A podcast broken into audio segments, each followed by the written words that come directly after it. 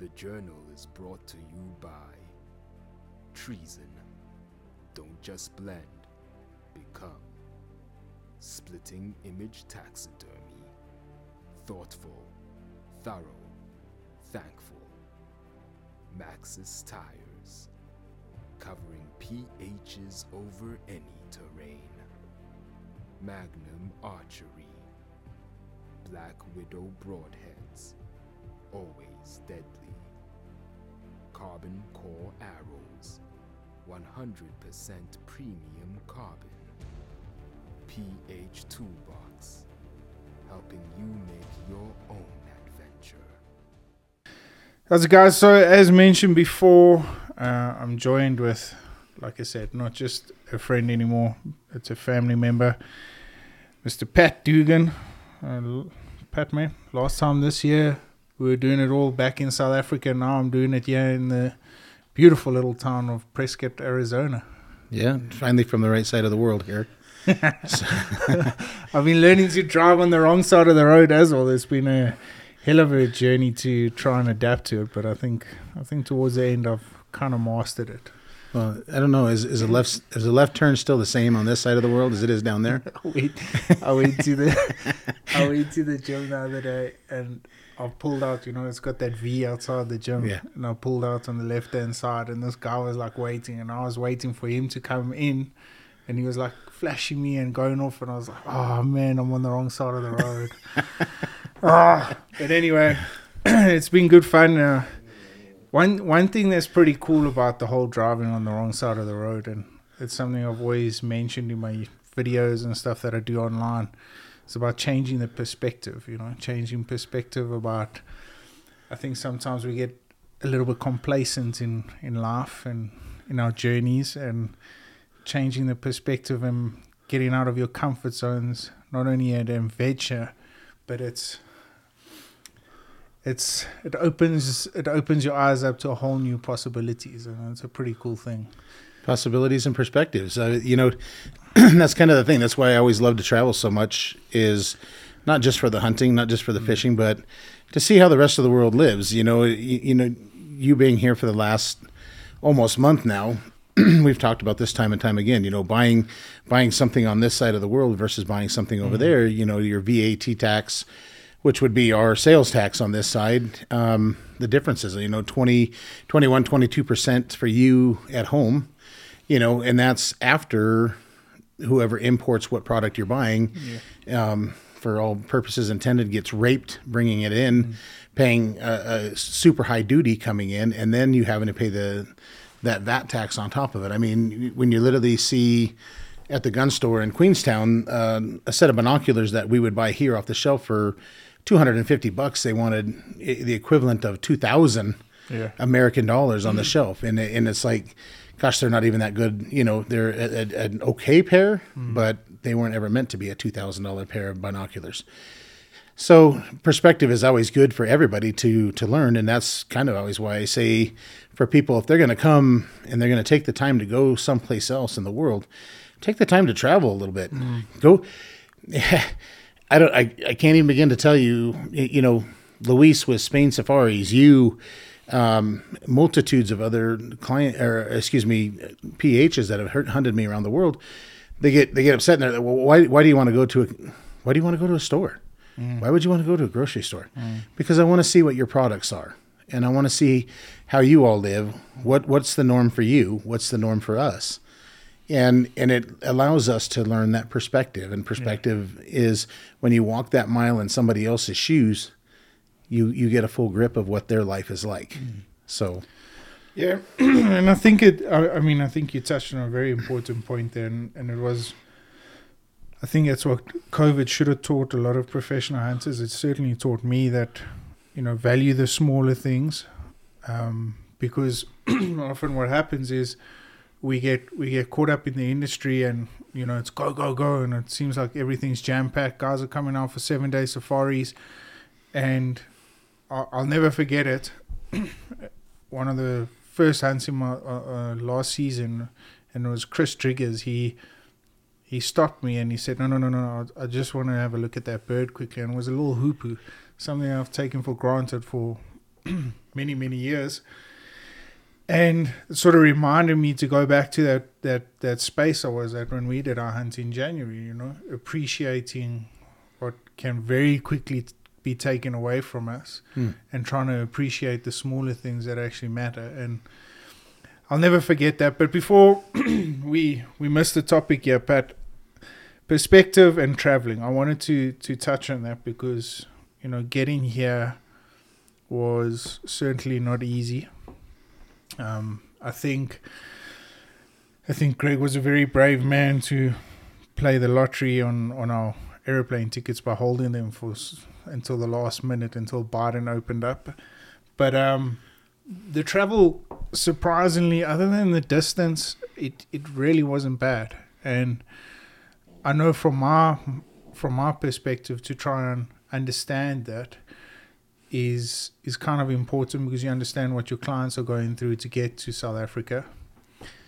But I want them to hear from you that it's it's I can't believe it when doing all these shows how many people are actually still afraid to travel. And it's not because of the virus. It's more it's more because of the inconvenience of wearing a mask and doing that sort of stuff. It really isn't that bad at the end of the day. It's not. I mean, you know, for for the anti-maskers, the anti-vaxxers, and you know, in general, I think the majority of it is just the fact that most Americans are generally displeased with the fact that somebody is telling us we have to do something. Um, in America, with our Constitution, nobody nobody has to do anything. Um, and and I think that's really where a lot of that came into. And then, you know, you couple that with the fact that you go ahead and take the vaccine, you wear the mask, you know, um, you still get sick and you still almost die. You know that that's something you know. And now, you know, you you heard me get a little ruckus with some people in Vegas, and you know what what why do I need to wear the mask? What good does it do? I did. I took your vaccine.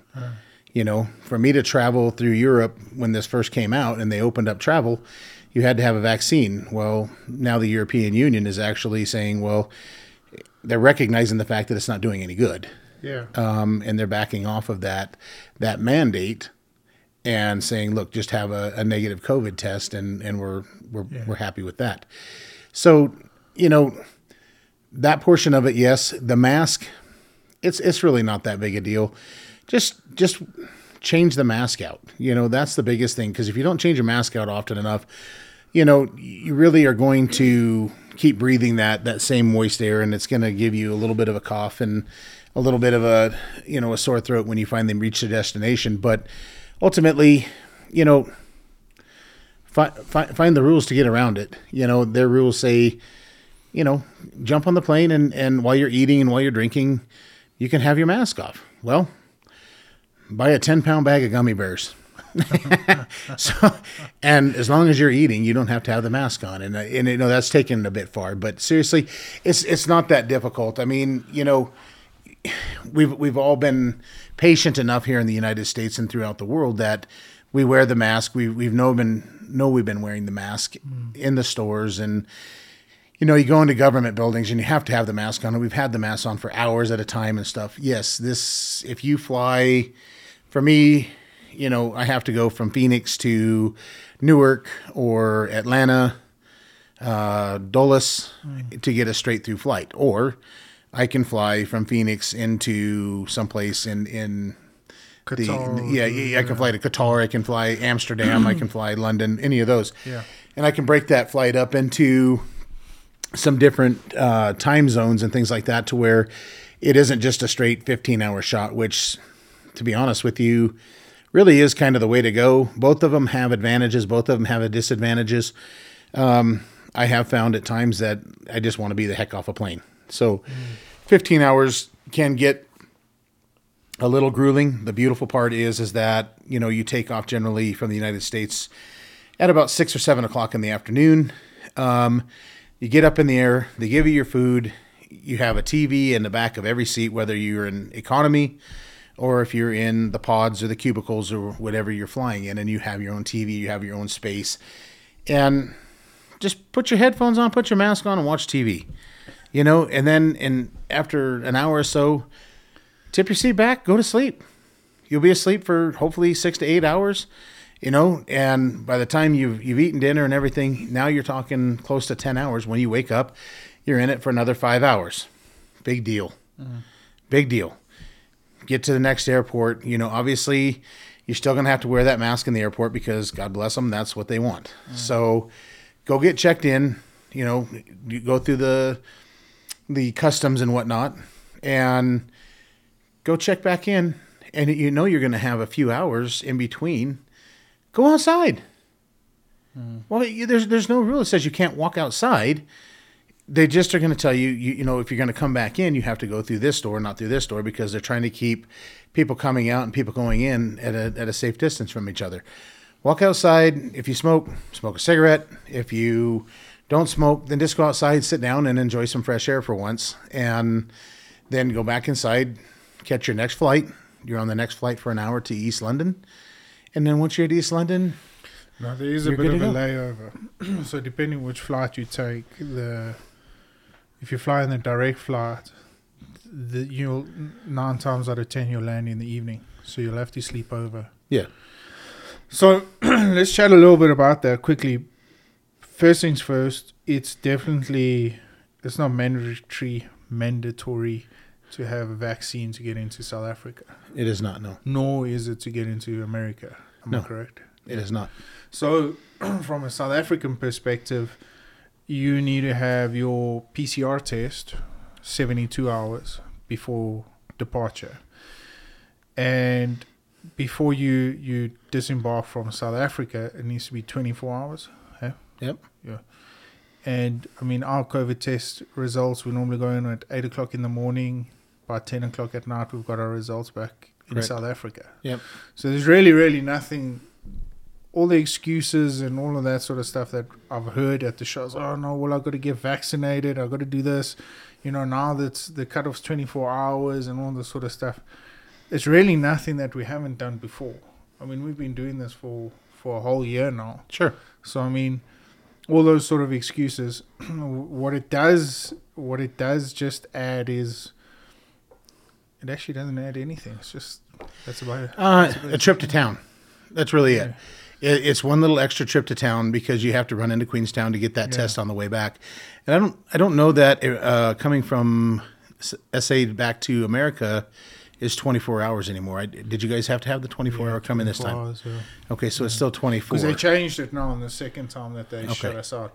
But I mean, what I- what I did want to say is is that um, the only inconvenience is with uh, depends how you look at it is that you might just need to. I would recommend you adding a day or two extra onto your hunting days For sure. because you know normally if you're coming out for a seven day hunting, seven day hunting day uh, period.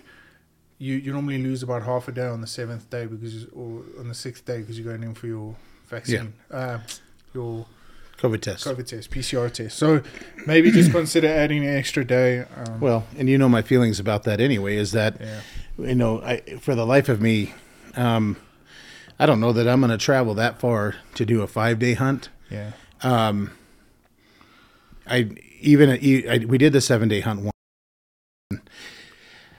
Good Lord above, I would never do that again in my lifetime. You know, you really don't. Yeah, you, you- you've heard me talk to people, and again, this is one of the things. You know, I helped you guys in the booth, and you know, I, I have plans to do the the show in Scottsdale and things like that. And and one of the things that I tell people is, look, I, I am not making any money. Yeah. I don't I don't get paid any amount of money. I don't want to make any money. All I want to do is help my friends sell some hunts, and I want to help my fellow Americans discover mm. a whole nother area.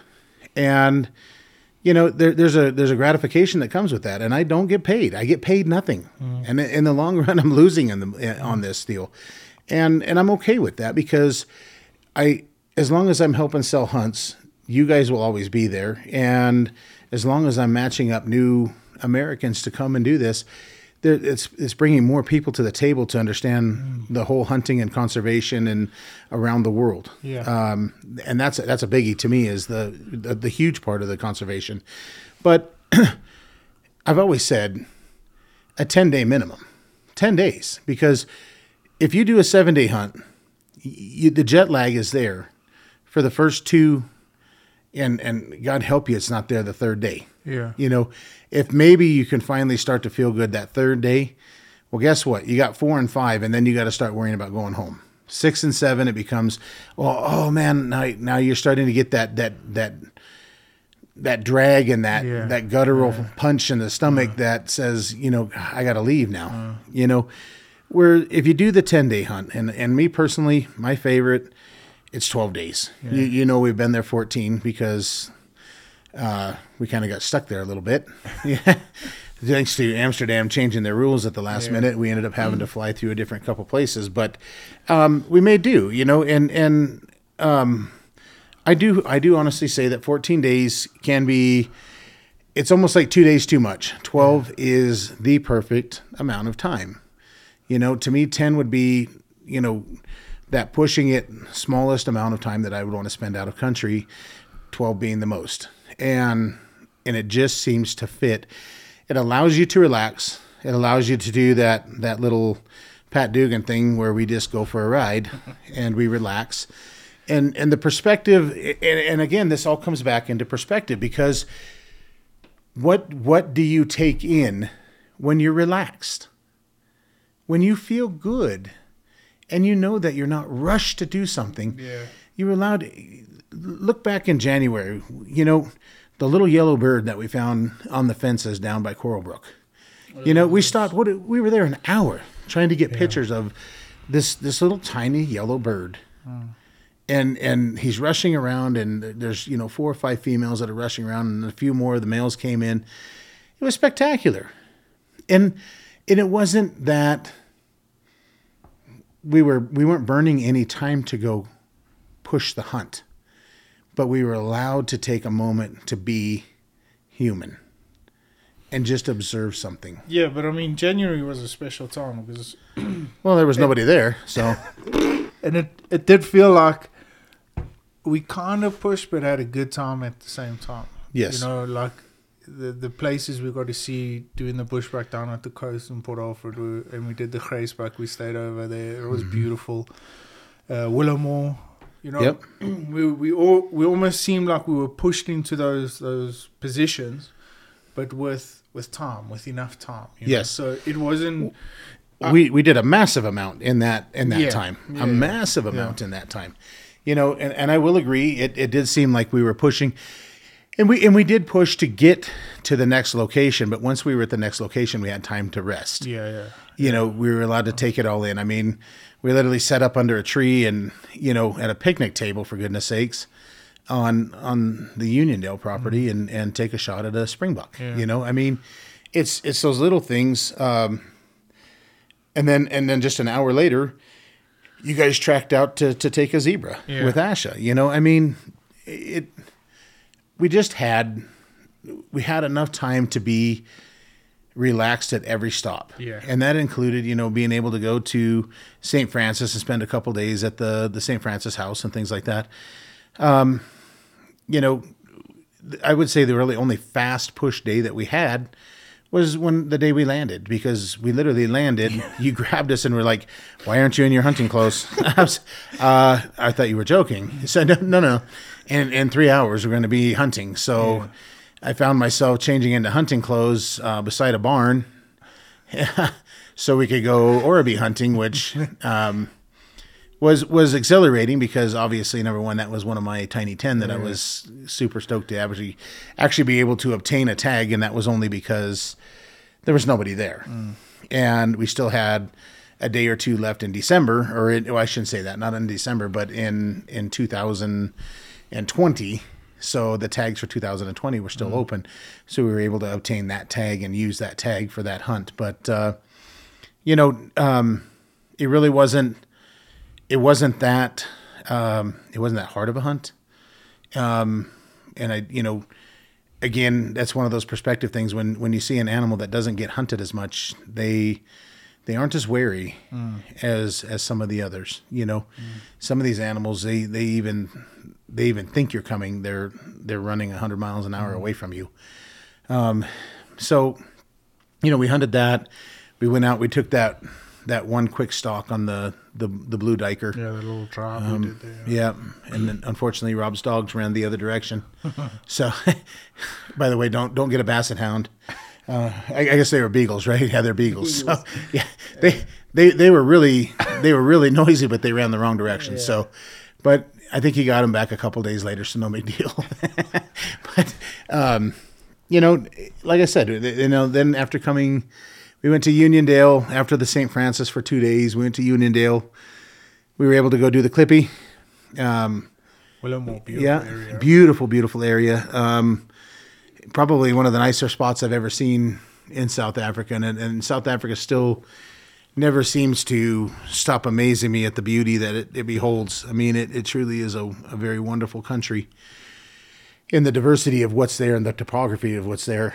Um, but you, you know, then we, we go back from from Uniondale and we we go back to the beach. Asha takes a, a Jim Dandy of a bush buck, literally what 200 yards from where I shot my bush buck. You know, I mean, that's something. It was I think it was two years later, Yeah. and uh, a year and a half anyway. But um, still, you know, being able to be on the same piece of property and and and and having that same beautiful backdrop, and although it was a little warmer, being that it was summer, um, some of the those who know me out there know that I'm a little bit of a larger fella, and and uh, you know, when you wear a coat heat. all year round, it kind of kind of gets a little warm for you. But but it was beautiful. It actually, it actually was beautiful. The the little bit of humidity actually kind of kept you somewhat cool um, with that breeze. But shooting that, then going out and staying at that that beautiful cabin back in that canyon That was cool. you know, taking a dip in the pool, you know, take a nice little rest. We go back out that night and, you know, we, we able to hit the grysbok and the, um, gosh, what else we hit that night? I guess it just was the grysbok that night. Uh, we seen a lot of other animals though. Um, Hunting in the pineapple fields. Yep, hunting pineapple fields. That it's amazing how how many pineapple fields there really are there. I mean, everybody thinks that Hawaii's full of pineapple fields. Well, there there's a ton of them there too. So, and that, it was spectacular. I mean, you know, eh, seeing the whole different perspective of how you do different hunts on on different animals and whatnot, and that was that truly was spectacular for me. Um, wake up the next morning, you know, we go back down and we get with the guys and, and we go do the blue duiker and we ended up taking a, a, just a Jim Dandy of a blue duiker, um, you know, and, and to actually finally get to pick it up and hold it and, and, you know, it weighs, you know, a quarter of what a baby weighs, weighs when it's brand new. I mean, it's, and to know it's an antelope is, is nuts, but, uh, it, that was fun. Then traveling back up to, you know, the, the main lodge, it, it, we just were allowed to have fun, relax. We still got to go out to, uh, I think we went. I have to think about that. I, I don't think we went to Comray in January, but I do think No, we did do Rocklands, we did do Rocklands. Yeah. Yes, so- didn't go that way. But you can't you can't go to you can't go to SA without going to see Mama Lucy. Yeah.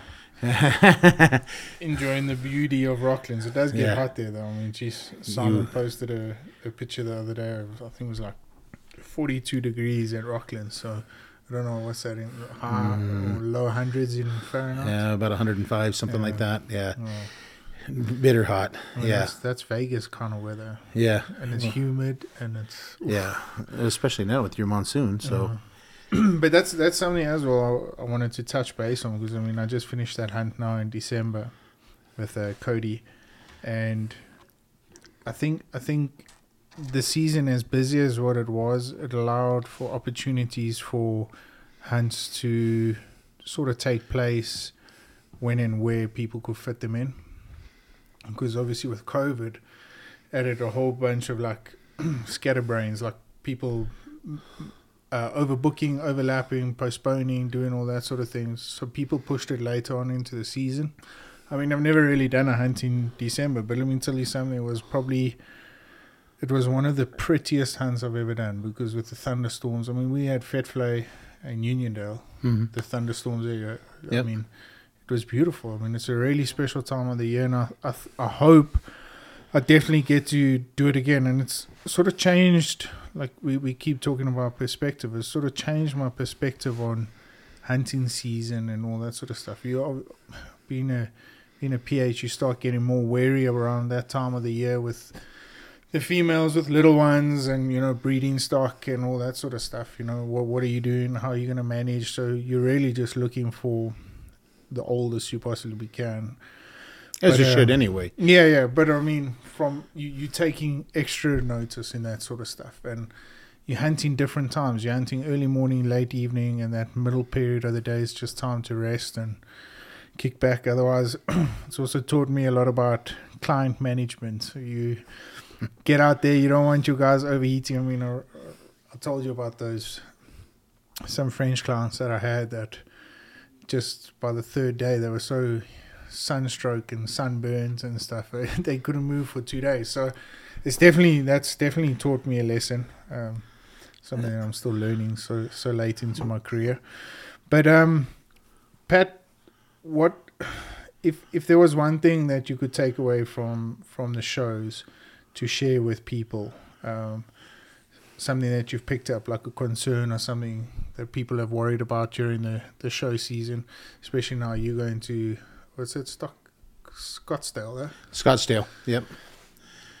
what what what kind of message would you have to them about coming over whether it's this this year or next year Well, the the big thing is is stop the worrying. You know, um, don't don't let for goodness sakes let's let's not let the Joe Bidens and and the presidents and prime ministers from around the world who want to control our lives do just that. Stop it.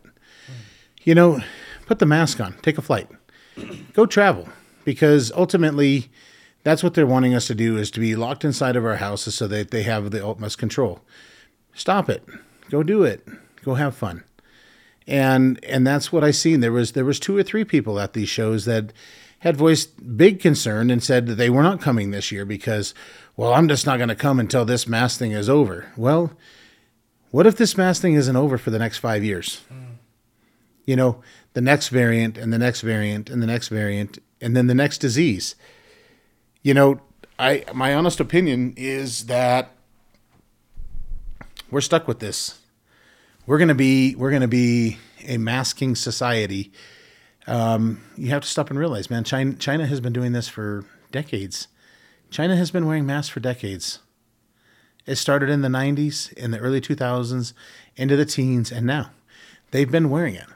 Know, when, yes pat when you say it like that from from that perspective it, it, it's it's flipping scary to think is that- scary, but you- think that these people got us by the balls kind of thing Well, they do until we until we get the balls enough to say enough's enough. You know, and that that's what it's going to take, whether it be a voting session or whatever it's going to be. I mean, Spain Spain right now is is having some pretty big riots going on. I mean, barricades being chucked at people and things at the police and and the government and all that because they're tired of it. The same thing's going on in Australia. The same thing's going on in, in multitudes of countries around the world because people want to live. They, nobody nobody should be able to tell us when and we can't when and where we can't live and how we should live and and what we can and can't do. So my point is is this. Stop letting them tell you. Stop letting them tell you and just go enjoy yourself and have some fun. And this, you know, whether you go to South Africa, you go to Spain for a Monteria in October, um, whatever it's going to be, go do it because ultimately you don't know. Everybody keeps hoping. Everybody had high hopes for 2021. Oh, this is all going to go away. We all took a vaccine. It's all going to go away. Nah, no, it didn't, did it? No. Then, then this up popped this nice little Delta variant. Well, yours truly just about bit the dust on that one hmm. after taking the vaccine and wearing the mask and socially distancing and and dousing myself with freaking lighter fluid as a, you know, alcohol for to, to, to What's lighter fluid? yeah, jeez. I mean, eh, you're, you know, they tell you to use to use this stuff, you know, Germ-X and everything. Oh, it's alcohol. I'm a welder. You know, I mean, I might as well be dousing myself with a with a lighter fluid for God's sakes, you know. But it, we did all that, and everybody said 2021 is going to be the change, and then everybody, you know, they uh, we dredged through 2021, and then you know, oh, 2022 is going to be the, the, the it's all going to change. Are you sure? Are you sure? I don't think so. Well, you I- guys, you guys had the chance to keep Trump in office, but Well, Well, it wasn't it wasn't my doings, pal. We we've already had this argument. I think we've wrestled a couple times about this, but uh, you know, you're right. I mean, we ended up we not getting the the right president back in, and and um, unfortunately, I don't. e- Even Trump had his had his problems with COVID. I mean, nobody knew what this was going to do. Nobody. You know, and I yeah, mean, but I, I, do think it could have could have been handled in a better way because, like I said to you, it just scares the living shit. I mean, the minute America loses its mind about something small, the rest of the world seems to follow. I mean, you guys sure. by far are the, Yeah. the leading the leaders in the world, and now it just seems like, and no offense to anyone, but it, it just seems like you guys have lost your way a little bit, so the rest of the world's losing it completely. You know, and it's I'm, I'm talking. I agree. I agree. Let's not let's not talk too much politics here. Well, yeah, well, Let's talk about. Listen, happy times, happy times. but let's talk about uh, your your Spain hunt, the Monteria. Okay. Tell me about. I mean, I've never done it. You- Well, Well, you haven't done it yet, but I, I keep saying that you're you're already booked for October. So whether you like it or not, you're coming, um, and uh, we're gonna have a good time. I mean, a Monteria style hunt is is it is a it's a whole nother perspective to hunting. Um, you know, you know, you, you you you grow up in a place like Arizona where um, 99% of the time you're going to spot and stock everything you do. You know, um, it it starts with sitting on a hill, glassing, trying to find that animal. Find the animal, you move in on the animal. Um, you know, we we would sit and um, So wait, hang on. Oh, you didn't shoot. You didn't shoot anything out of the Monteria this last time you were there. yeah, I did. Did you do a Monteria? I did a Monteria two years ago. So this last time, toward, you shot This last one in in October, shot two ibex I just did. Yeah, I did the two ibex and the Balearic Boc. in the Balearic Boc. How did The- you shoot that? Uh, Walk and stalk. walk and stock. Yeah, Really? yeah, yeah. I thought it was So- one of those Monteria. No, no, no, no, no, no. There Oh. because because of the vid, you know, The there there was there was no Monteria set up because they were worried about putting a, a massive amount of people in in small confined spaces, Okay. and and I'll get to that whole ordeal, but um, um, you know, so doing doing a Monteria, you know, going back from the spot and stock and and glassing that you would do in the United States here in the Southwest, you go to the Midwest where you build a high stand and you sit and you wait for the deer to come through on on pre-cut trails and things like that, and you food plot them to attract them and those kinds of things. So going to South Africa, where you're jumping in a buggy and you're driving around and you're hunting from the back of the buggy, and and you know you you always knew that that wasn't my style. I mean, we there's a few animals you're just gonna have to do it because they're just too damn spooky.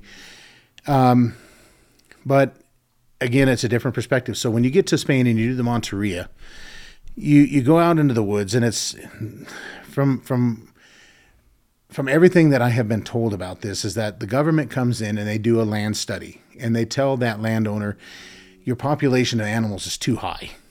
You need you need to back your animals down. And so he'll set up a Monteria and a Monteria is basically you, you take a, a good number of guys, people. I don't want to say guys because women hunt too, but you take a, a good group of people and you, you you line them up in a square U in a massive opening. So I mean, you're far enough apart from each other. I suppose if you were to take very good aim, you probably could hit somebody else. But once we were in the woods, I never actually saw another hunter anywhere near me because you're spaced out far enough that the animals are driven through funnels and they they kind of predetermine where these funnels are at, and they they mark these locations and they put you at these locations because the animals use those escape routes. So, so the, this is all free range animals. Most of the ones I did last time were free range. Yes. Um, they don't have high fence here though. They do. They do have high Oh, fences really? in, in Spain. Yes, they do.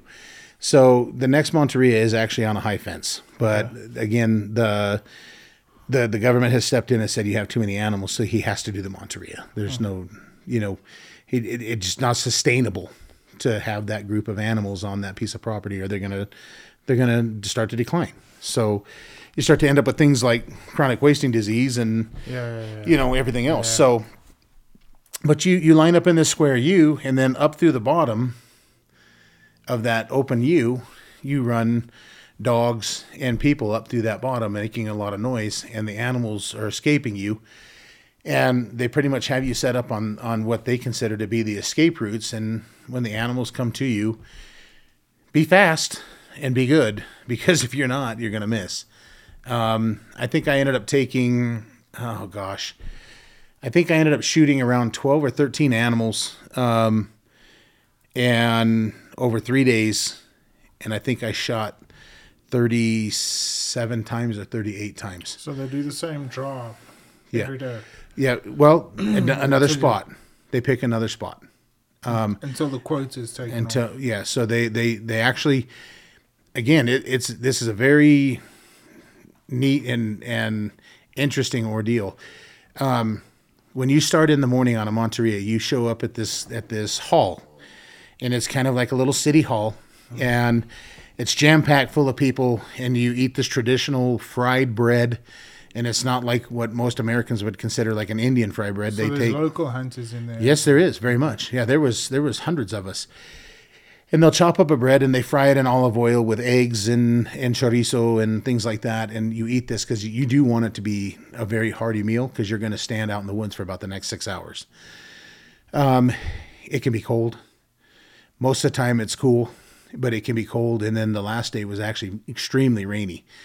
Um, so we were in rain gear and whatnot as well. But so you gather into this hall, they feed you everybody joins in for this this Spanish prayer of you know God you know long live God long live Queen and the King and so on to the animals and blah blah blah and there's a big table laid out and there's an envelope uh, rows of envelopes laid out on this table and they call your name you walk up and you draw an envelope okay in that envelope is your spot okay you the, there's no name on the envelope what you pick is your spot so it's like a lottery so if you pick a bad spot, it's your spot. if you pick a good spot, it's your spot. You know, no one can tell you where these animals are going to run. They're going to run where they want to run. Um, there was a Russian gentleman that hunted with us the last go around. Wonderful, wonderful man. Vladimir was his name. Was not Putin, by the way. Yeah, typical Um, Russian name. Yeah, yeah. So, um, he uh, the first two days, I, I think only like five animals ran past this poor guy. You know, the third day, this guy shot thirty three animals. in one day. It's yeah, that's what he shot. Oh, so That just shot better than yeah, that- that's not including what he missed. I mean, it just seemed like there was a you know a funnel that went straight towards him, and that's everything ran his way. So, um, you know, that's that's the luck of the draw, so to speak, with the Monteria. You know, after the Monteria is done, you do the the hunt. These these gatherers go out and they gather the animals and they tag them, and you as the hunter, you go back to the. Most of the time, it's a barn. You go back to the barn, and there's a big spread of food. I mean, there's food everywhere, and there's drinks everywhere um, and the camaraderie, even though you don't speak the same language, the camaraderie is there. Um, and just the feel of brotherhood that you will get from people you don't even know because we're all in it for the same thing. Yeah. You know? And then these guys bring in all the animals and they lay them out and, and you you know you were given tags at the beginning of this deal and and I still have some of the tags I should actually dig them out and show them to you but they're little coins and they have my name on it and there's a little ribbon and they'll tie it around the horn or they'll tie it around a leg or whatever it is so you can see what the animals were that you shot and you you know you, you basically are you know hey you know this is what i shot come check this out you know and it, it gives that little Yeah. you know pride and joy and you know everybody gets a, a, a general happiness for each other But did, um, did, did they all do this through one outfitter? throughout. Yeah, yes, one so, outfitter. So this Spain Safaris. Spain organized- Safaris. Yes, they Did organized they it. organize everything? They did not organize the whole event. Just the group of guys that I was with. Um, like How, I many, said, how many of them were you? oh boy, But you get around twenty, I think. you can have up to. I think Louis said twenty. Yeah. On this next one, we're only going to do 20, 20. because it's on a high fence. It's a private one, Okay. and we're not wanting to bring in a lot of locals and stuff. The one, the one day that we did, the first day we did the Monteria, I would say there was probably close to 100 hunters. Okay, so it was quite massive, and they didn't organize those guys. That Monteria was organized by whoever the landowner was, but we were organized by Spain Safaris with our group. So, um, you know, going back to this new Monteria, these guys are it's it's for is the is the time that the government sets forth of when it's going to happen. I, I do think that the red stags uh, tend to follow the same rutting season as elk do, which would be more in that September, October, early part of October, not late part of October, and that's where I think this is the rut is pretty well uh, towards the end of it. Um, so the the genetics have been passed, and now it's time to reduce some of the big big stuff off of there.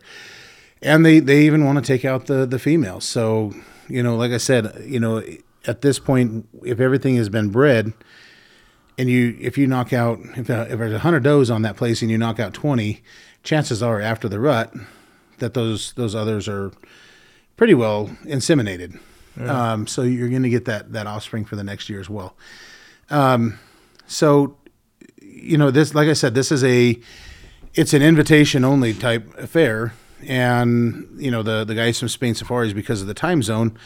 Um, I was the one that was actually begging for this thing to kind of happen with them over the last couple of years, and said, "Look, we need to we need to do this with a more intimate setting of people um, that the the language barrier isn't so so out of control. I mean, Were you the only American there the first time?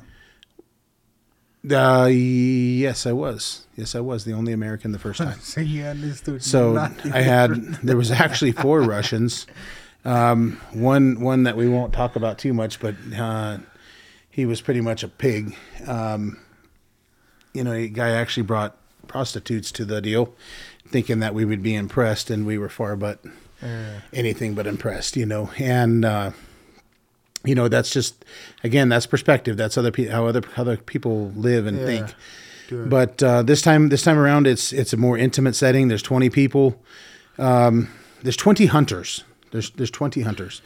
They the the hunters can bring a wife. Um, it's it's 450 bucks more to bring the wife, and if per you don't, day, per day or for the whole thing what's that? per day. 400 no no 450 total for the three four days so it's actually quite i mean it's quite affordable for the wife to come and it's this is the same thing as i tell anybody anytime anywhere um, do the smart thing bring the wife with you um, you know we we all need our our uh, we all need our alone time without a doubt. We need our man time. We need our woman time. Um, you can choose something to do that, but when you're coming to South Africa and you're coming to Spain, the smartest thing that you can do is truly bring the wife, because the next time you want to go do this, you're not you're not going to be finding yourself explaining why you need to spend this much money to go do something. You're you're going to tell your wife, "Hey, I'm thinking about going back to Spain," and she's going to go, "When are we going?" You're going to tell the wife, I'm thinking about going back to Africa. And she's going to say, When are we going?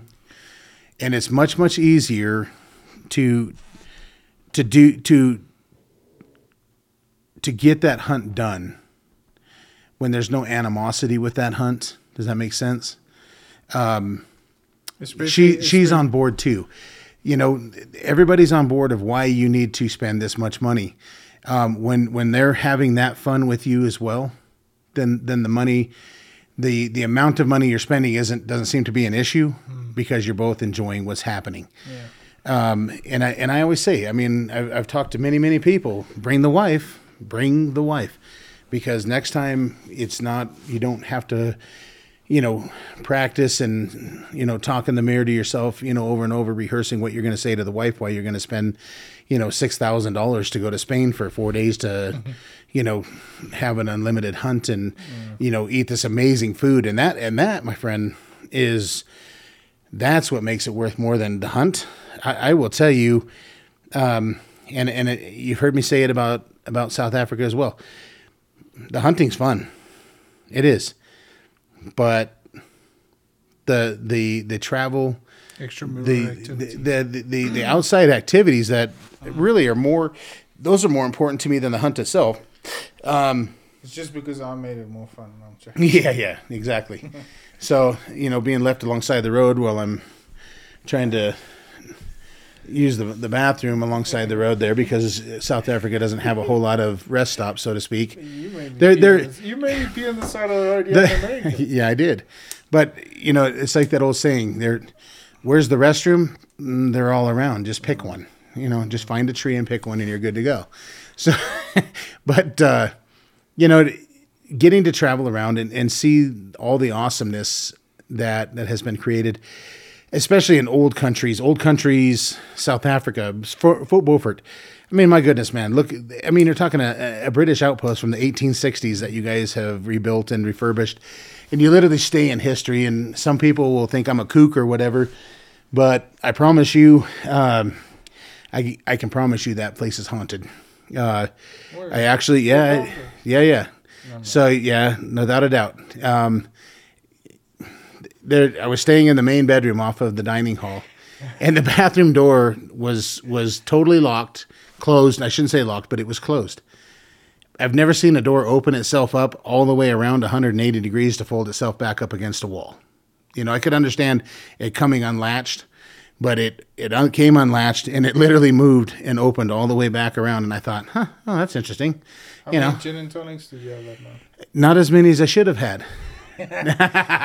so, um, yeah, that that was the year I was with my dad. We came out prior to do the doing the uh, vow renewal for in 2019. So that was 2018 that we did that, and uh, you know, I mean, it, it was pretty cool. I mean, it really was. Uh, but Pat, a, lo- a, lo- a lot of these things, and and if somebody had to say to me, what what is a pivotal moment in your hunting career that you would advise to many people, and and one of them is building relationships, and I say that because.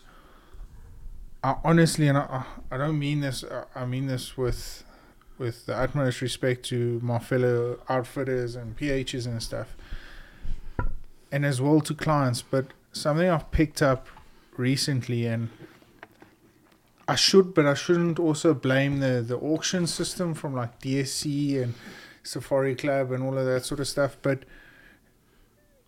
there's a lot of chance takers in the industry, and when you find somebody or, or a prof- whether it be a professional hunter or a certain outfitting company that you build a relationship with, I highly recommend you keep going back to them without a doubt. because I just find a lot of these guys are trying to bounce hop between different safari companies and all that sort of stuff and buying the cheap auctions and all of that looking for a deal it's it's it's a great way to try and save a bit of money but once you build a relationship you'll save money in the in the longer run anyway 100%. Uh, I, I- I agree with that 100% because the the foolishness of of bouncing from place to place, y- yeah, you're going to save a buck or two here and there.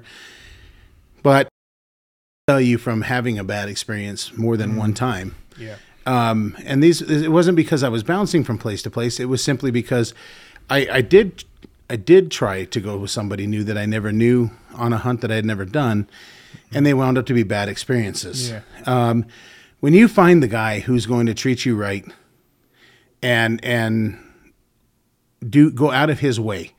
Um, I, I have this wonderful PH that wound up getting an oribi tag for me, and I, I honestly felt like I had won a hundred million dollar Powerball. You know, you did you did um, you know, so on top of having a, a wonderful guide and that has now become family, you know, um, it, it is one of those deals that y- you're foolish not to to utilize that person. He's he's if if he's worthwhile to hunt with that first time and you like him and you find him knowledgeable, then then by God, use him again. Use him again and again and again. Because if if you treat him right and he's treating you right, you will become family mm-hmm. and he will go out of his way to do the things for you that you want to do. I mean, we're, talking about doing, you know, some of these out of country experiences mm-hmm. now out of South Africa. You know, we're talking about going to Namibia and we're talking about going to the Zambezi River and we're talking about mm-hmm. going to Mozambique. Um, those, if you're bouncing from place to place to place, is that guy, especially an auction deal? Um, it almost feels like you start from the bottom again. You know? I, I, you, you do, and and the problem is is that when you're when you're starting with a guy at an auction, okay, he's already given that animal at a very very very discounted rate. Okay, he already knows. Okay, this is a loser. He's planning on you uh, shooting other animals so that he can make up the money that he's losing on that that that first animal um, and the pressure is there to do exactly that. He he mm-hmm. needs to recoup that value of that animal by shooting multiple animals. Well, last thing you want to do, and again, that was my first experience, was the the animosity between us and, and our, our first PH.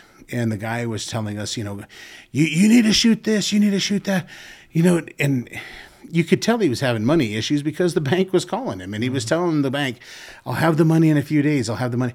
Well, we're, if we're the only clients there right then, the money in a few days is us yeah. and then the pressure starts to happen. You need to shoot. I mean, to literally be told, uh, I don't know, are we allowed to cuss on this at all? Yeah. Okay, so the the guy literally stood there and told me, "You need to shoot this fucking Impala because you will never see another one like this again. And if you don't shoot this, you're just a stupid fucking American." Mm. Okay, that's not a pleasant experience. Mm. You know, I don't I don't really care what your personal financials are. Mm. My personal financials are my problem too. Yeah. Keep them separate from what you're doing. And when you make it somebody else's problem, it, it, it turned into a very, a very unpleasant hunt, a very unpleasant hunt. So, do you really want to keep doing that by by buying these auctions all the time? You know, I could understand if you're buying an auction item. Uh, let's let's throw out Charlie Daly, okay? Um, wonderful guy, him and Sarah both wonderful, wonderful people. He loves to buy the auction that Greg puts up. Okay, well, that's awesome. Okay, because you're buying the auction item that your friend that you hunt with is putting up. So now you know. Okay, here's an animal that you're helping him because he knows who you are. He knows that you know if I'm going to lose it on something, I'm going to lose it on a client that you know that really is a return client. They respect me. They're not just a transient that's jumping from camp to camp to camp from auction to auction item. You know, um, But it also kind of helps Craig in the long run, or, or ACR or whoever, driving the price up a little bit and a little bit, a little adding bit. some sort of value Yeah. to the package. Yeah. Yeah, exactly. It does. Um, but I think you know I, I, I do buy auction items. I do. When I see things, and and I'm a lot of people hate me because if you're going to go to a charitable event, okay, Give back to that that that animal or that that product or whatever you're that's on that auction that you're bidding on was intended for one purpose. It was given in hopes that we are going to raise money for whatever charity that we're we're we're fighting for. So why in the hell do you want to pay nothing for it? Let's pay something for it. You know, Yeah. I, I I will go to many many events throughout the year, and I will drive the price on anything I can. Uh, locally here, I I mean, we talked about this. We went to the Friends of the NRA in Prescott, and uh, you know, one of those things is is don't don't ever don't, Challenge don't ever behavior. challenge me because especially by saying they don't have as much money as we do so um, they're not getting this gun. And well for a henry golden boy that should have been about oh, i don't know maybe around 1800 bucks he paid almost 4000 and i made it very aware that i wasn't going to back down anytime soon. And then i dumped it on him. So there you go. I raised a lot of money for the nra that night. And i'll do the same with a lot of other animals. Sometimes i end up with them you know that's fine. I don't care. I mean at the end of the day the the idea is, is that we're raising money for either a conservation or you know if it's nra then it's raising money to fight uh, legislation against uh, gun control you know So why do, why do we want to do it for nothing? You know, so run the prices up a little bit. Don't be afraid to pay for something. Um, and in the long run, you're going to have a great time if you continue to keep going with the same outfitter or or PH or whatever you want to call that that company that you're going with. And you know, um, my goodness, man, I, I have spent I've spent a birthday with your child. Um, although I will say, uh, I was reprimanded heavily on that it's not a castle. Um, they are castles. So Because you talk I'm s- properly I. I, I think you. Well, that's what you say anyway. But uh, my English seems to be a whole lot more proper than yours. But um, you know, that's that's what you can build. Is you can build a friendship, you can build a relationship. When you shed a tear and you walk away from your friend at the end of, of two weeks, you know that you've meant something to each other. Yeah. You know that you you shared something that neither one of you can ever get back again, and um, it it I, I kind of getting a little emotional about it myself right now because you know tomorrow you take off, you go to Phoenix, and you stay in a hotel, and then the next morning you fly out. Yeah. So you only get a limited amount of time Yeah. with somebody special. And if you have a PH that's special, if you have an organization that you hunt with that is special, why in the hell do you want to go anywhere else just to save a couple hundred bucks or a couple a couple thousand bucks or whatever it is In the short, in, In- the short term. in the short term? Because in the long, one of the things we always that's been said a lot around the booth is that when the first time comers to Africa are always going to want to come back.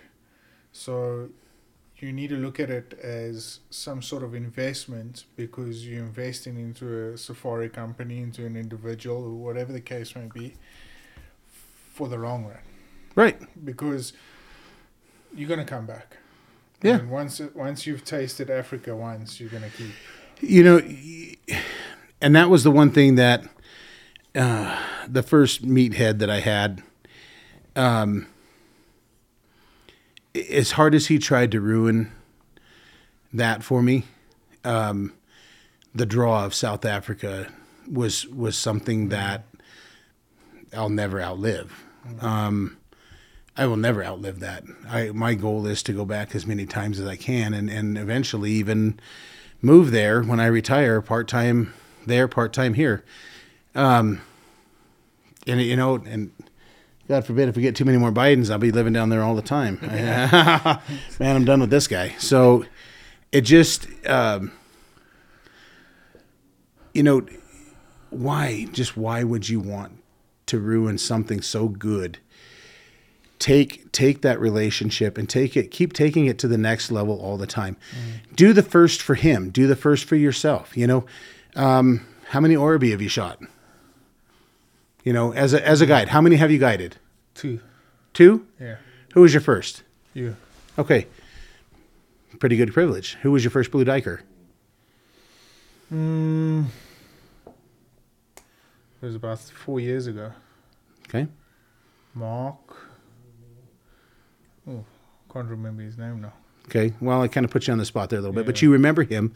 You know, you know, and and and that's not. There's no shame in that. I mean, when we all have, you know, you start talking, four years goes by and things like that, and you can remember the guy's name is Mark. You know what his face looks like. Yeah. If you met him, if you saw him right now, Still got a photo of him on my phone. Yeah, yeah. You you would know who he is, and Yeah. you'd, you'd put a smile on your face because you shared an intimate moment. Um, and you know, I don't know how many blue duikers you've done. You know, I know that you did one with me at the same time, and that's that was a very special moment. You know, the klipspringers and you know all these different things. Um, you know, get into get into shoot a buffalo together. Um, some some some scary moments. You know, I mean, having having a buffalo kind of track us there, and it was I, which I feel I'm- about ninety five percent certain he was wanting to have his way with us just a little bit, because he wasn't backing down at all. So, you know, the the scary moments, the happy moments, the the sad moments, the the the whole generality of it um, becomes something bigger than just the hunt. And and to keep going and bouncing around, you're going to lose that. You're to lose the camaraderie. You know, is it cool to get to go do other things? Sure, it is. When we go to Zambezi, we're gonna be we're gonna be on somebody else's concession, so we're gonna we're gonna meet new people there. We are. Skoltz, Mark Skoltz. Sorry. There you go. So there's your blue duiker. Mark Scholes, congratulations. He remembered your name. So, but, uh, you know, we when we go to Zambezi, we're going to go up, we're going to go fishing. And, you know, who knows? Maybe a croc, maybe, who knows? Whatever. But we're going to meet other people at that camp. It doesn't mean that the camaraderie doesn't stop Yeah.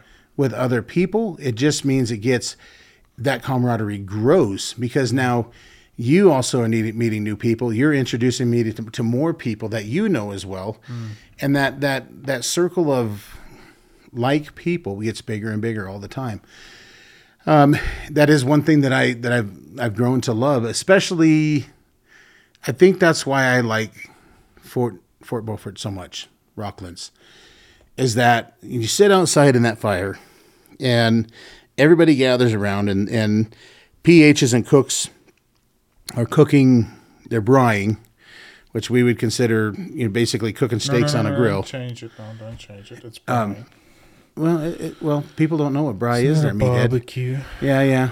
It's not a barbecue. It's not smoked.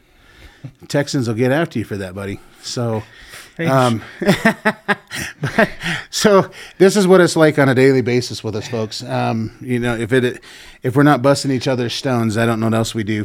You know, but uh, so you know, to, to sit around and and you know, you guys are you guys are cooking you know lamb chops or steaks up on the grill you know the coiled sausages, you know kudu sausages, things like that. The rooster brute, which is a grilled bread. Oh, Pat. I think I butchered it. Yeah, That's okay. completely. Well, I don't speak your language, son.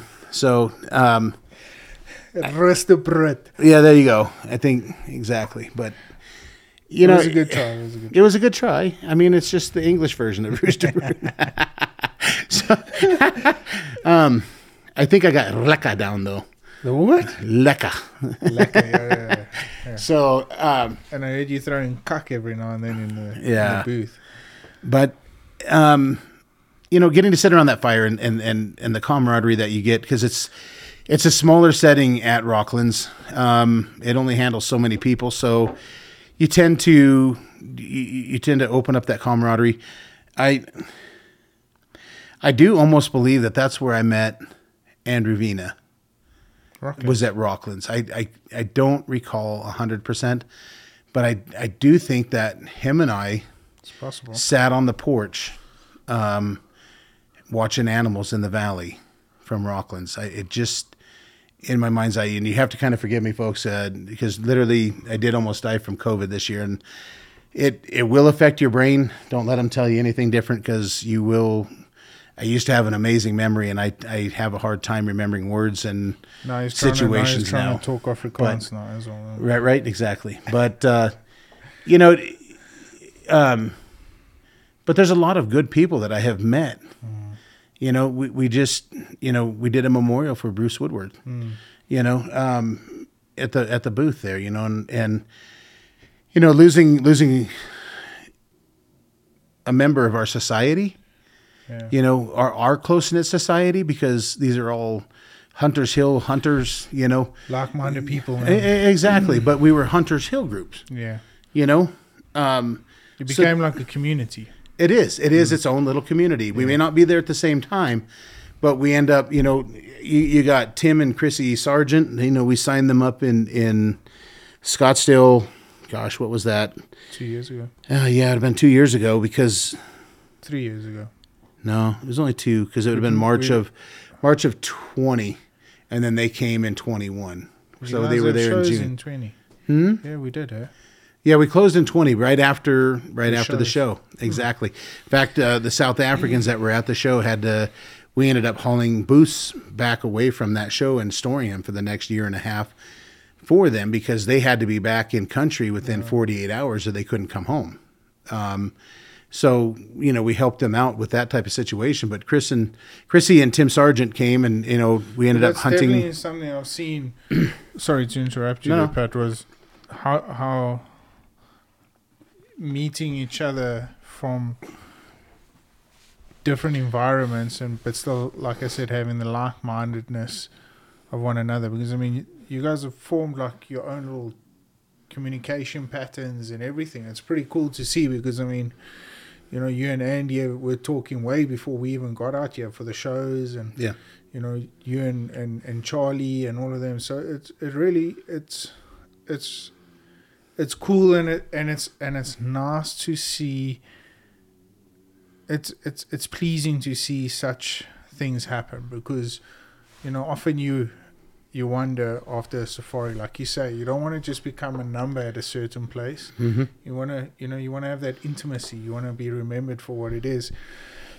And to form a community like that away from what we actually see back at the lodge and all this sort of stuff is is something really really unique. And i think i don't think there's a lot of outfitting companies that can say that out there which is really really unique. I don't I don't I don't think they could. Not not to the extent kudos to Greg. You know, he, he really has built a a a concession that you know a, a larger number of people could come through um, at the same time, building that community.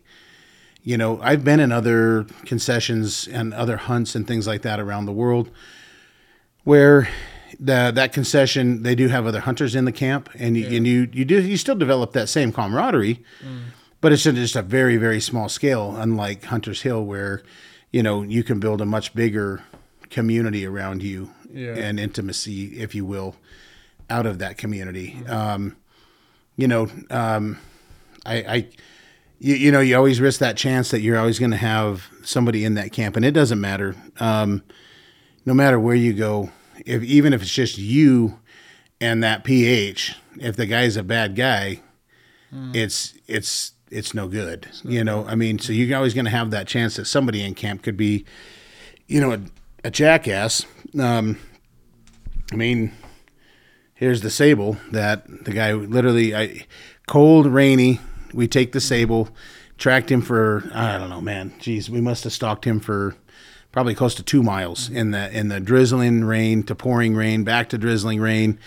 Get a shot off on him finally, and uh, you know we get back to camp and it was cold and miserable. So I I kind of sat in a chair next to the fire and I was camped out sleeping, and a guy literally wakes me up to say mine was bigger. so after I held his head under the the water level out in the pool out there for just about ten minutes, he kind of gave up on telling me whose was bigger. But uh, I, I didn't really, but I felt like it. I mean, why in the world would you wake somebody up just to say something like that? I mean, to me, I'm more congratulatory. You know what? If you shoot something bigger than me, God bless you. yeah good on you You know what? Good on you, man. You know, but at the end of the day, if that's what if if that's all you're in it for is, uh, my stones are bigger than yours, yeah then find something else yeah because it just it, you're you're never going to be satisfied with whatever you do in hunting because by God, if somebody shoots something bigger, you're going to be destroyed. And rather than be congratulatory to them, you, you know, you're going to be destroyed inside, and that's just not that's just not what hunting is, should be about.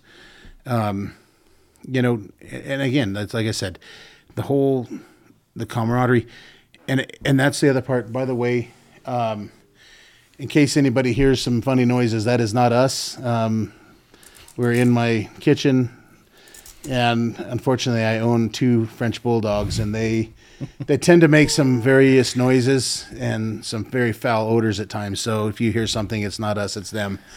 But Yeah, uh, and, and the reason why we didn't put this podcast on the um, on the video is because we're all sitting here in our jocks. No, Just yeah, yeah, yeah, yeah, yeah. um, all out balls out, they say. So, um, but you know, in in in hunting, in life, in business, in all of it, I've always lived my life with one thing: honesty means everything. Um, you've heard me say it. You recently heard me say it to a new hire at my shop. You've heard me say it to. Uh, to a business partner, so to speak, um, about a gentleman who was trying to being a selling agent, and I said I just can't be part of something that is dishonest Yeah. um, and that's why I can't be with this said person. Um, you know, if if you will sell your soul to sell a hunt, then what what will you do otherwise? You're doing it for the wrong reasons. You're doing it for the wrong reasons, and and and not only that, but you're going to take advantage of me in another way, some way down the rank, down the line. If you can't be honest with me about the simplest of things, then this is just where we cut the relationship because there's no reason. Two things in my the, the, the only two rules in life to live by in my book when it comes to dealing with your fellow man is don't lie mm. and don't steal Yeah. That it trumps everything. It trumps everything. You can't do him dirt if if you're not going to lie to him. You know what I mean? Yeah. Because dishonesty covers all of that. If you're being dishonest in any shape or form, it is a lie. Mm-hmm. So if you're if you're you know if you're borrowing your your neighbor's lawnmower without him knowing it, it's dishonesty. You're lying to him. You know, and that's where I think the hunting community has gotten to a point in some of these places, and it and it it's sad to say. Uh, one of them was Texas. One one of them burned me in Texas, um, and um, it was actually quite embarrassing because I actually took two clients and my father to this to this guy, and he he burned me. He was extremely dishonest, and um, I will say at the same time, if you're going to play games like that, then unfortunately with social media nowadays, I didn't lie. I s- Burn you. I specifically put on the social media exactly what the man did to us. He called he called it a lodge, and it was a 1963 mobile home that was about six inches out of level on a hill, no heat, in one of the coldest winters that Texas had had. Um, there, He sold you the experience, Pat. yeah, it, it- was an experience. It was an experience. You're right. I mean, there literally was no gas in the place, so that's why there was no heat. The guy was the the PH, if you will, um, which was one of the most dirtiest. We wouldn't. What little bit of the the food that we did eat, we didn't want to eat, but we were starving. We did not want to eat the food because he was disgustingly dirty. Um, and then what little food we did eat was bad, and it made us all sick. Yeah. That's triple. I mean- I got sick on that. Yeah, yeah. So you, you know, when you're when you're sitting in a in a hog stand waiting for hogs to come in at midnight, and you're you got the door open and you're chucking out the back, it's not a good experience. You know, and you know, um, that's going to happen. And and I'll, honestly, you know, we as hunters have gotten to a point where we need to we need to talk to each other and we need to say we need to set we need to set standards for our industry. When somebody does somebody dirt, we need to put it out there. Social media is there for a reason. We can all connect with each other. Uh, Hunting for Connections is a great place to go to. You know, you can find out who's doing who dirt and who's doing people good services. I use Hunting for Connections all the time when somebody does me a good service, I will tell you about it, and I will tell you about it multiple times. Just my experience in in this last time in uh, Spain, I told I told of each individual hunt and each individual trip, not even just because we weren't even hunting, like the days that we did the traveling around and we went to these Catholic cathedrals and these presidential palaces and things like that. I, I told I told of those experiences and and I wanted people to know that you know Spain Safaris, uh, Luis in particular. Um, I'm not saying that that Pedro or Juan Carlos aren't good guys, but they haven't guided me. They haven't PH'd me. They haven't been my tour guide. Um, Luis did a fantastic job for me, you know, and and the love of his country showed in what he showed us. Yeah. Because the And- passion came through. Yeah, and and that's that's where as as a hunting society, we need to stop allowing these these dirt bags to come in and do these things, and more importantly, as a hunting community, stop the damn bickering. If one guy uses a bow and one guy uses a rifle, who cares? And the se- We all there. For Who the cares? reason. The same. We're all there for the hunt. What tool you use does not matter. Mm. Okay. You know, then you get the guys. You know, the Eastmans. You know, I, I'm going to throw that name out there because they are the ones that push nonstop. If it's not fair chase, don't hunt it. Oh, you mean when you got in your hundred thousand dollar rig and your you know your hundred and fifty thousand dollar fifth wheel and you pulled it up to the back country hmm. and then you struck out and did a tent camp from there? That was fair chase? How did you know I, I don't remember elk having, you know, an eighty thousand dollar Dodge diesel to to drive out to the woods. That's not fair chase. Define fair chase. You want fair chase? We should be in a loincloth with an obsidian knife hunting them by hand. That's fair chase. You know, fair chase is something to, to different to everybody, and each hunt is different to everybody. Stop busting each other's balls over it. But uh, I, th- I think that's definitely an issue we've we've always had as hunters is that, and it's it's the progression. It's the it's the whole thing. It's just it's it's crazy that we don't want to back ourselves, and while we're not backing ourselves, the the greenies are coming in and you know taking um they just taking pure opportunities out of it to to leap, and we we're losing our touch on wildlife as such because That's the the the, the more the more we we focusing about ourselves bitching and moaning in between one another about oh tree stands this that and then the next thing the greenies are coming in the back door and they're getting away with a hell of a lot of things A hell of a lot just- of things. you just told me now that they can't import trophies into LA I see Europe's cl- uh, California. All of Yeah, California. You cannot, um, they have voted it in. I don't know when it actually takes, um, I don't know when it actually takes uh, effect. Um, but they have voted in that there is no more importation of non domestic trophies into the state of California. So, what that means is that if you're a resident of the state of California, you cannot go to you can't go to uh, South Africa. You can't go to Spain. You can't. which is an Technically, animal you bring right. back technically, you can't even go to Canada and kill a bighorn sheep because there are no Rocky Mountain bighorn sheep in California. Well, let me rephrase that. I don't. I don't know that there's any Rocky Mountain bighorn sheep. I know that there are desert bighorn sheep in California, but I don't know there to be any de- any Rocky Mountain bighorn sheep. I know there's. I know there's no Dall sheep, so they're out. there's definitely no springbuck so There's no yeah, well, but even even American animals, there's there's no uh, there's there's no moose in California. So is it that what that ruling that law says is that there is no non-domestic, and does that mean domestic to the state of California? You know, this is where they're going with it, and now they're even saying that they're trying to outlaw, and it sounds like they're going to get it done. They're going to outlaw the the possession of any trophy animal. So, in other words, it doesn't matter what you have; you're, you're, it's illegal. Couple this with uh, Colorado. Colorado is is most likely going to make this happen on the next voting session. It will be on the ballot. It's called the Ungulate Bill, um, and because people, again, this is where education comes into this whole deal, and that's why I'm saying that we as hunters need to stop bitching at each other and start working together for the common cause. We all know what an ungulate is. An ungulate is a deer. It's an elk. It's a moose. Those are ungulates. Okay.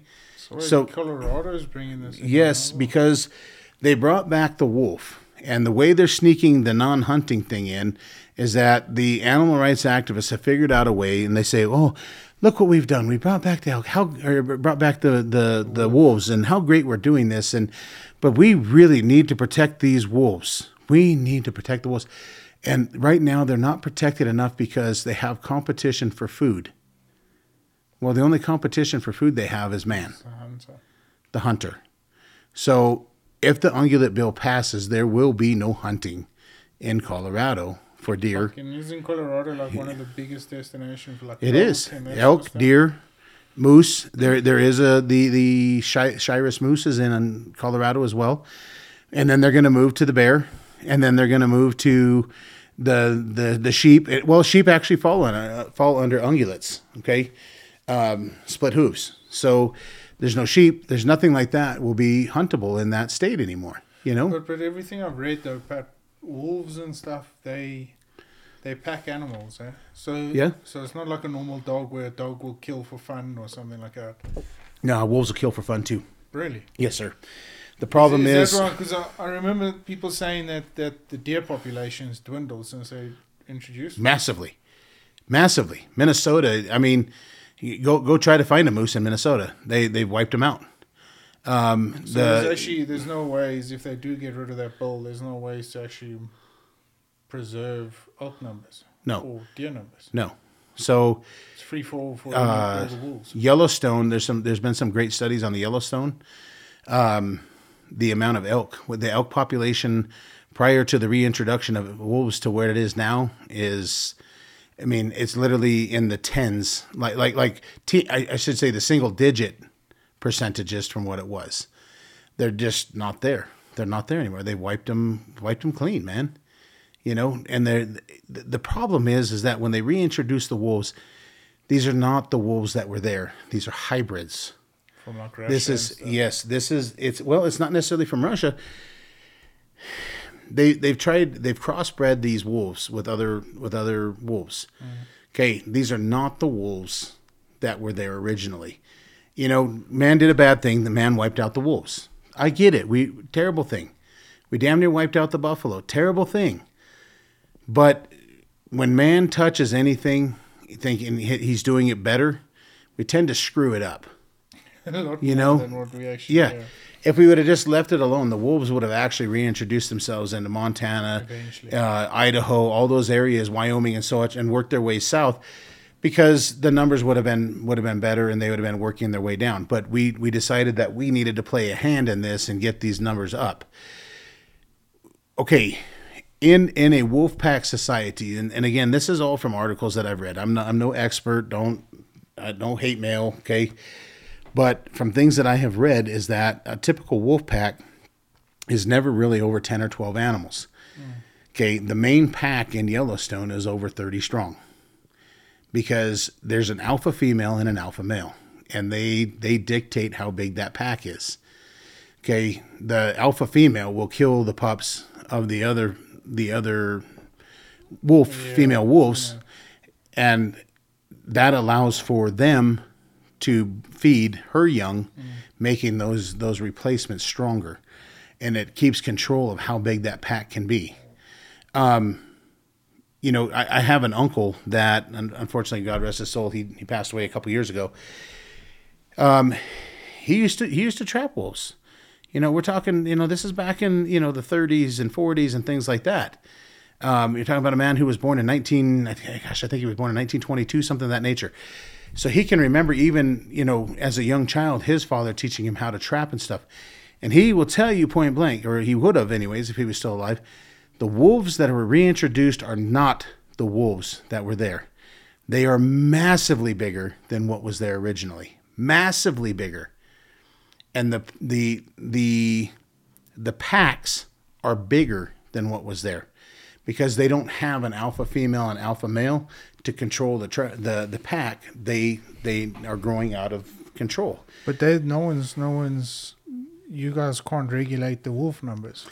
Well we're trying i mean you Well, know states for wolves. well well montana idaho i think wyoming did it and every time they seem to open up these these wolf hunts they shut them down As quickly as oh yeah, the the the anti-hunters shut them down. Oh my God, you're killing the wolves.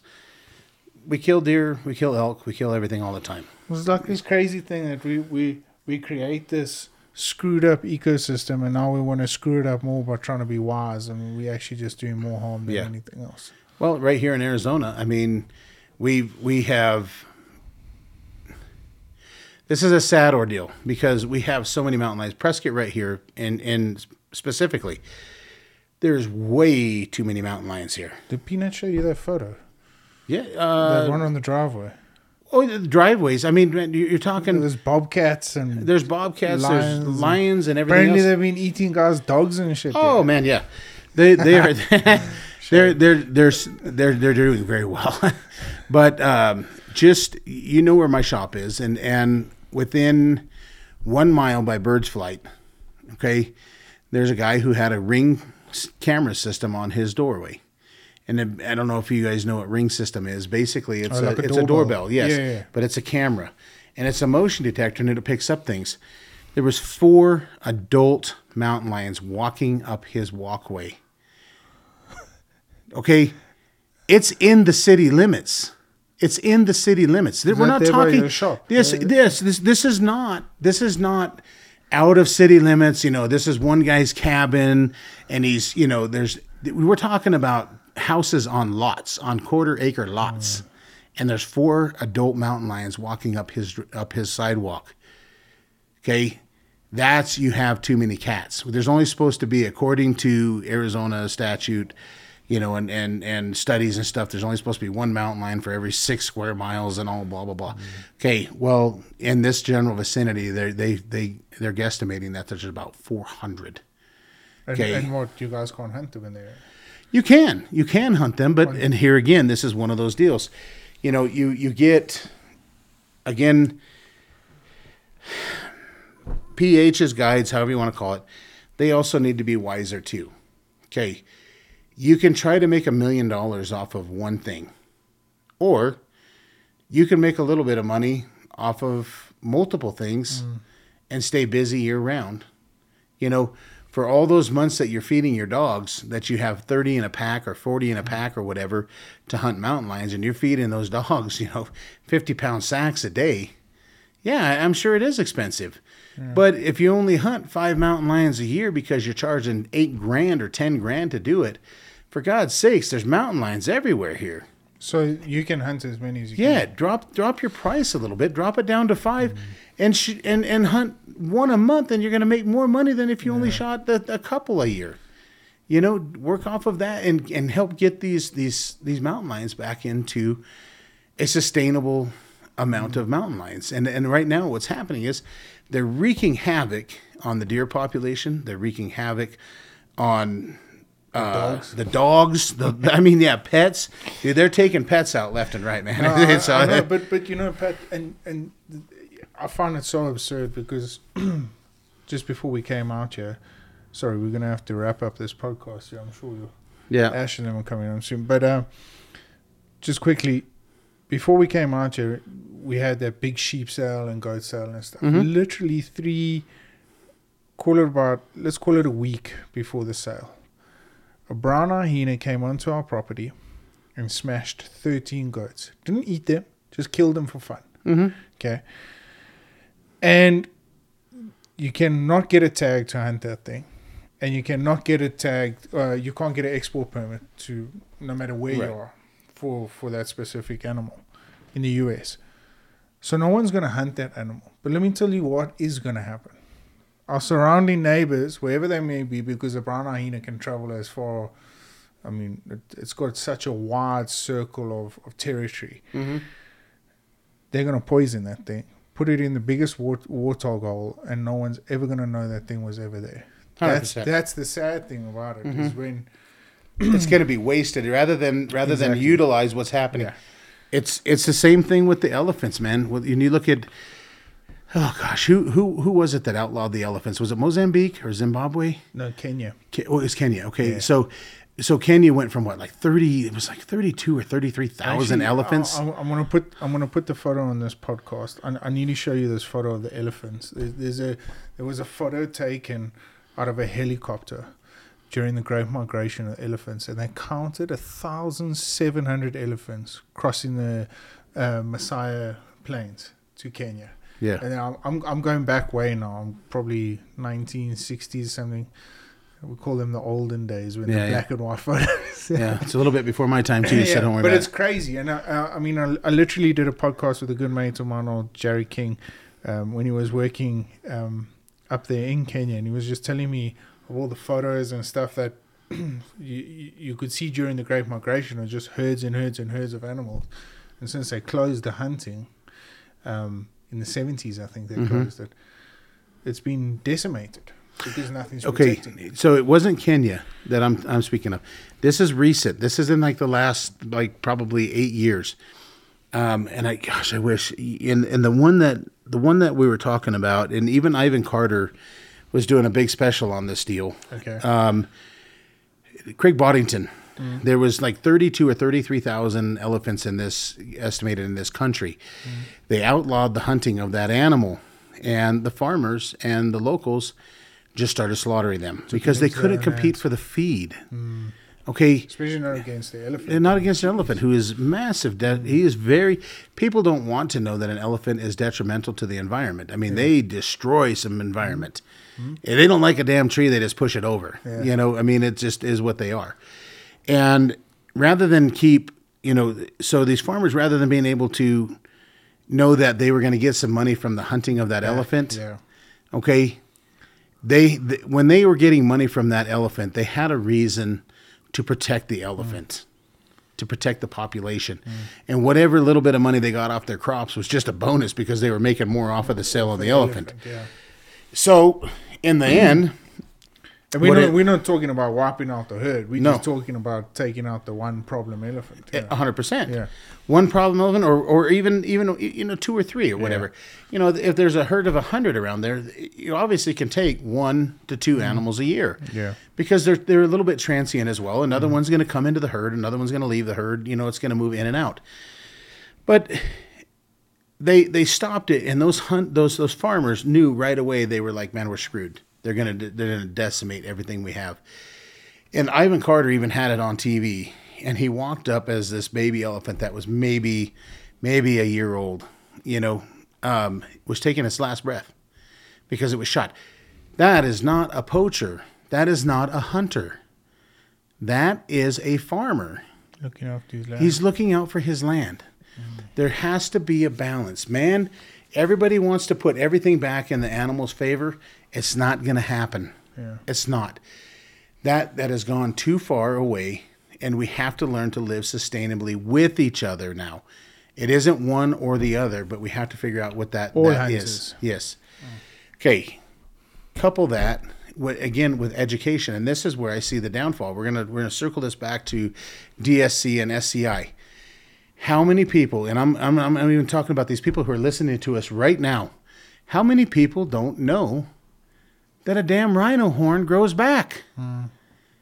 You're not told this. We're hmm. not we're not educated enough on this side of the world to know that a rhino horn grows back. It's basically nothing but a fingernail. Okay?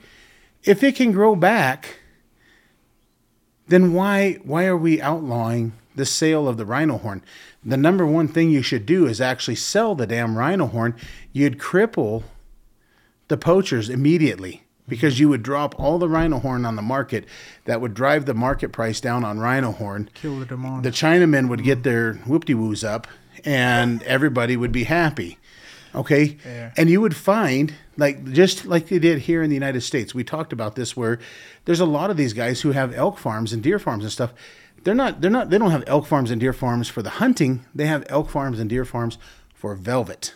Hmm. They're cutting the horns off of these animals and they're creating velvet pills hmm. because velvet is supposed to be this big natural cure for many, Yeah. many things. That. So that's what they're doing. That's hmm. that's what those are about. You would find that the rhino population in 30 years would be almost unsustainable because everybody would be farming rhinos. Think about it. Every guy, every guy with 3,000 acres of land in, in Africa on the African continent would be like, "Bring me five rhinos," you know, because every three years I'm gonna be able to knock this these these two horns off of this sucker, and I can sell it off, and everything's good. And no, nobody's gonna poach it because he already has a market for it. But it's such a small market that it doesn't demand that fifty thousand dollar payoff for some jackass to go out there and shoot it in the middle of the damn night and cut its horn off. Yeah, Hackett's one. And the animal stays alive. We know it because we've done it. You've done it. You know that you've taken, you've done it without in, in the past few months. You guys, you, you have knocked down some rhinos, in the sense of when I say knocked down, you you have darted them, you've put them down uh, into a deep sleep. You take the horn off, you give them the Vitae dart, you give them the antidote. They get up and they go, "What the hell happened to the thing that I was just staring at here?" And they run off. My head's a whole lot lighter. Yeah, yeah, exactly. And and there you go. I mean, and that's what we're having to do. We're actually having to dis- destroy an animal's natural beauty hmm. because some jackass is poaching it so hmm. that some jackass can get his hoo hawker up. Hmm. You know what I mean? It's it's ignorant. And if we just learn to stop the fighting amongst the hunters and start educating people around us. I, I took that little bit of knowledge. When I found that out, I felt like the biggest idiot in the world that I was like, Are you serious? I mean, man, I looked at you and I said, No, you're serious. And you were like, Yeah, it grows back. And it, it was, I was like, You're shitting me.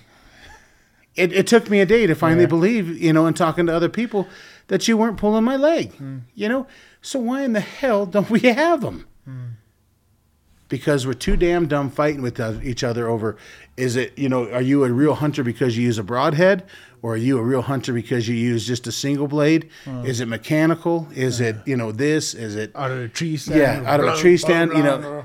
Yeah. you- are, you are you like Eddie hmm, Yeah. and standing in a tree chucking, you know, spears at people? Yeah. You know, It- it- what what is what is most important that, to everybody? that's that's the reason why I think a lot of us started things like the podcasting and stuff. It's not not just to sit around a table and talk a whole bunch of shit, but it's also to try and educate people of the unknown as much as possible. But I also think I think the biggest mistake a lot of people that don't understand hunting happens and they get caught up in the individual animal. so that specific rhino shedding a tear, whatever the case may be, and they forget about the impact something like that has on the species. And we often want to put individual aspects out there on certain specific instances that have happened. Uh, what was what was the famous lion? What was his name? Cecil. Cecil. the lion. yeah, The one individual animal, and Yeah. we forget about the species. But yeah. And we've done we've done nothing but de- done absolute detrimental damage Exactly. to the lion population because of it. Yeah. So, well, I, Batman- I know we can go about this all night, man, Yeah, but. we- I can hear your wife's aging to come home. Um, uh, that that isn't so much the part, but I, I know at some point people are going to get tired of listening to us. a couple of But before, yammering fools. before we close, uh, Scottsdale, you're going to do the show there. When is it? Uh, how can the Um, people get hold of you? uh, okay, so Am I putting you on the spot? no, no, no. I, I'll, I I'll am. put your details in the in the description below. yeah. Um, so I, I am always available for anybody. Um, again, I, I don't I don't make any money. So there's there they are. yeah, that's So- the dogs. Um, there's the dogs. Welcome home. um, but uh, you know the I, I, I'm I'm not making any money at this. I just want to help as many people as I can to know that who you can trust, who you can't trust uh, in this in this game. You know, I mean, Yeah. and, and I hate to say that as a game. But that kind of is what it is. Is it's turned into this game because there's a few of these putzes out there that just want to make a dollar. Yeah, And I, I'm not about making a dollar, man. I just want to. I want to see people have a good time, and I want to see these wonderful places like South Africa um, continue to stay there, and, and my friends be able to do the things they're doing. So, uh, Sportsman's Expo, International Sportsman's Expo, or maybe it's Sportsman's International Expo. I have no idea. They something of that nature. But it's in Scottsdale. It is March 24th to the 27th, so that is a Thursday to a Sunday. Um, we'll have a booth there uh, for Hunters Hill. Um, I, I I'll be more than happy to talk to anybody about Spain safaris at the same time. Um, I'll be happy to talk to anybody about any kind of hunt that I've done. If if if I've done it and you want to know, I will tell you what's ha- what I've done and and what I feel is the right way, wrong way, or who to use or who not to use. Um, pick my brain. You know, it's it's not going to take very long. I'll tell you that. Um, but uh, come see us if you ever need to call me. Um, you know, area code 928 899 1221 is my cell phone number. Um, please, wherever you're calling from, please remember that this is Arizona time zone, please. So, you know, don't don't don't call me from New York uh, at, at six o'clock your time because. I'm probably going to be a, a little angry at you, but I'll get over it. So um, just be wary of your time zones. But I'm here for anybody, anytime. Um, if, if you need to know something, I'll, I'll be more than happy to sit down and talk to you, talk to you on the phone, if it's it's what you rec what I would recommend to do a uh, travel, you know, for flights from from point to A to point B. Um, you know what to expect when you reach a destination point uh, in a foreign country with a weapon. Um, I'll, I'll be more than happy to talk to you if if it's you know if you want to talk about what animals you should try to target. I'll be more than happy to talk to you. So, like I said, I, I'm not the world's smartest man. Um, I have a little saying: I'd rather be lucky than good, and the good Lord has blessed me in a in a way that I'm able to travel quite a few places and do quite a few things that uh, many can't, and and I know that many of you may not get the chance to do these all the things that I've done. But if there's one thing that I have done that interests you, for goodness sakes, call me. I'm here for you. Um, I'm actually a pretty likable guy.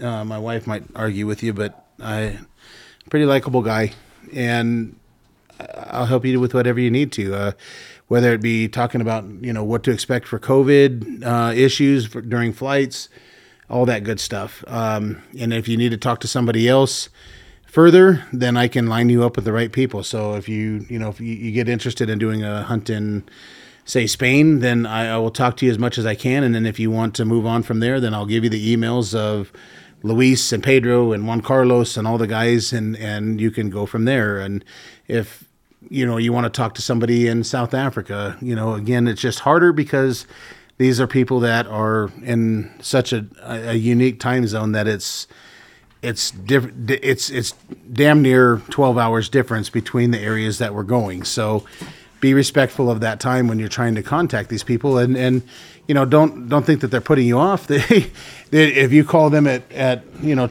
12 o'clock our time you know they're sleeping so just understand that you just have to kind of plan it around but um dylan love you man Petman, love you too, my friend. It's been an hour and it's almost two hours almost two hours well hey of pure conversation. And- And, and, there's still so much we didn't even touch on Russia and all that sort of stuff. Well, So yeah, well, we'll have to save that for the for the June. there's not going to be any Russia for this guy for a while because uh, our good buddies Putin and Biden are trying to ruin that. But uh, you know, there's a whole lot to go, and of course that again goes into politics. But you know, as as we can for this much this time, you know, this is where we'll have to call it good. And um, I'm just going to have to get myself down to South Africa, which we already know. Um, just in case anybody's listening, you know, hey my birthday is June 23rd. I'm it's my big fat 5 this year. So if you feel like you need to buy me an animal, you know, send it send it my way. We'll be more than happy to oblige. There you go.